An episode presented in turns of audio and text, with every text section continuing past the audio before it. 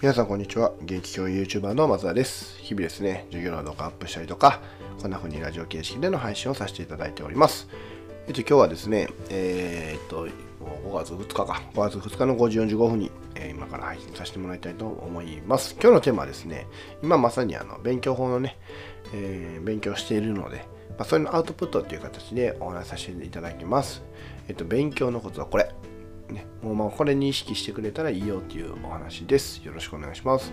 でですね、今、あのー、大悟さんの D ラボの方に入会しまして、えー昨日ね、えーと、勉強本の勉強っていう形でやっています。で、やっぱその中で、えー何本かね、動画を見たんですけど、やっぱこれ、僕の経験も含めて、やっぱこれやなって思うことを一つ、えーアドバイスさせていただきたいなと思うんですけど、これが何かと言いますと、思い出す作業。これが記憶力につながるんだよっていうお話です。で思い出す作業って何やねんって考えた時に、えいろんなねもちろん手段はあるんですけどまあちょっとそれは後に置いといて、えー、と要はですね記憶っていうものは短期的記憶と長期的記憶というふうに分かれると。大きくね、えー、ともちろんその間ぐらいもあると思うんですけど大きく分かれるとして。じゃあその短期記憶から長期記憶に変わるためにどうするんかっていうと実はそれが思い出すっていう作業をするっていうことなんですよね。要は記憶と記憶をこうつないでいくその神経細胞をこう言ったら電気信号なんですけどその電気信号をこう送り出すっていう作業っていうのをやっぱり回数をこなしていかないと思い出せないと。いうことを考えた時にえっと、なんか例えば一問一答形式でこう丸暗記するみたいなのがあると思うんですけどあれってやっぱ忘れるんですよね。なんでかっていうと思い出す作業っていうのがその場でしか行われていないから。言うたら次の日とかまたその次の日に思い出す作業っていうのをしていないから、えー覚えていないと。だから普段から思い出すことっていうのを意識して勉強するといいよというようなそんなお話なんですね。で思い出すためにどうするかっていうことでまあ僕がねやっぱりこの DAIGO さんの話とつながったのは一番大事なことってやっぱり教えること。もしくは教えるつもりで勉強すること。これがすごく大事ですっていうことを思ってて。まあ僕自身もすごく経験上思ってたんですね、うん、でこれがやっぱり科学的にもある程度こう証明というか、えー、と統計を取ったりとかした時にやっぱり同じような結果が出てくるっていうことからやっぱり大事なんだっていうことが、えー言われていて。でそれがね D ラボでも、えー、大悟さんの方でも言われていたのですごくやっぱり刺さりました、うん。あのめっちゃ大事なんやなっていうのはやっぱり理解できましたね、うん、なんでやっぱ思い出す作業っていうのが大事。で思い出すために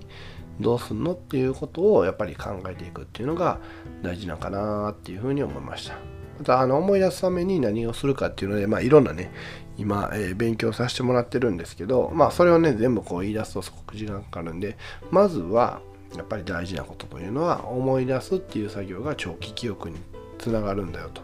でその長期記憶につながるためには、えー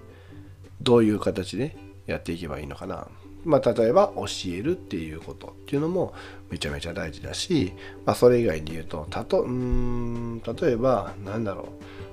ゲーム性も大事ですよね。やっぱりゲーム性を持たせるっていうのも大事ですけどこれはまあ思い出すためにというよりはあとはあれですね。えっと教科を、えー、と一点集中するんじゃなくてやっぱりローテーションでローテーションっていうんですかね。例えば数学で次社会で数学みたいな風にあの教科をどんどんどんどん挟んでいった方がやっぱ思い出す作業が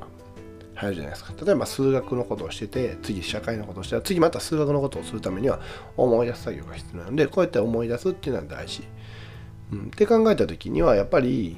えっと、授業の仕方とかも考えていかなあかんなって思いましたね。あのそれこそ 1時間今50分ですけどそれを例えば20分は理科のことをしてるけど残り20分はえまあ20分やってで10分なんかね違うことしてまた20分戻るとか、まあ、20分20分何25分25分ぐらいでこうね違うことするとかなんかいろんな工夫の仕方はあるのかななんて思ったりもしました。うん、まあこれもちろん自習のことでね自分で学ぶためにっていうのも、まあ、メインではしてるんですけどやっぱり、うん、どうやったら長期記憶に入れれるんかな。どうやったらこの思い出すっていう作業を入れれるんかなっていうのを考えてほしいな。なんて思ったし自分自身もこれをどんどんどんどん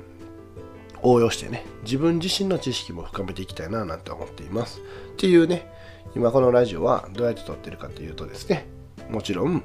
昨日勉強したことを今思い出すっていう作業をして実は入れさせてもらってます。だからこれで思い出すことができたら僕はある程度、え、知識として自分の中でこのね、え、脳みそに入れれてるんだなって。まあ今ほんまに寝起きなんですけどうん、だそういう練習をさせてもらってます。だからそれ以外に何ゲーミフィケーションって言ってゲームのね要素を入れないといけないとかあとは休憩の仕方。例えば、えーと、何か知識入れた後、えー、大体6分間ぐらいですね何も、えー、入れない。情報を入れない時間を作ることによって実は脳内では整理されていくから、えー、記憶に残りやすいというのがあったり、まあ、記憶を整理ね。記憶を整理させやすいっていうのがあったりとか。あとは何があったっけな。あとはまあチャンク化って言ってですね。これも DAIGO さんの醍醐味らしいんですけどやっぱりこういろんなこととつなげていく、えー、要は、うん、すごい抽象化に僕近いなと思ったんですけどいろんなことに、えー、つなその知識をつなげていくことによってより思い出しやすくなるし思い出す時にはそれと同時にいろんな知識がこうつながっている状態で出てくるので、えー、と話が止まらないというか、えー、と話し続けることができるよっていうようなそういうまとめ方とかあとはマインドマップですねやっぱり。マインドマップでその重要なワードというか、えー、そのそこに出てくるキーワードみたいなものをパッパッパッパッとちゃんとつなぐことによってそのキーワードを、えー、見た時に思い出せるというかねその時に思い出すっていう作業が入るから記憶につながりやすいねとか、まあ、いろんなほんまに方法がまだまだ多分ね昨日だけじゃなくてあると思うんでこういうのも僕も今思い出しながらおしゃべりしててこれがどんどんどんどん長期記憶につながっていくと僕自身の勉強法を伝えるメソッドというか僕自身の力にもなっていくと思うので、まあ、ちょっとねこのこれから、えー、ゴールデンウィークの配信って結構こういう風に寄っていくし僕自身はそれを勉強の場合として、えー、使わせていただこうと思ってますのでその辺はね皆さんあのー、聞きながらですけどまあ勉強もしながらですけどなんかねあまずはそういうつもりなんやなみたいな風に思っていただけるとめちゃめちゃ嬉しいです。ということで、えー、今日の配信終わりたいなと思います。最後までご視聴ありがとうございました。これからもよろしくお願いします。ではまたね。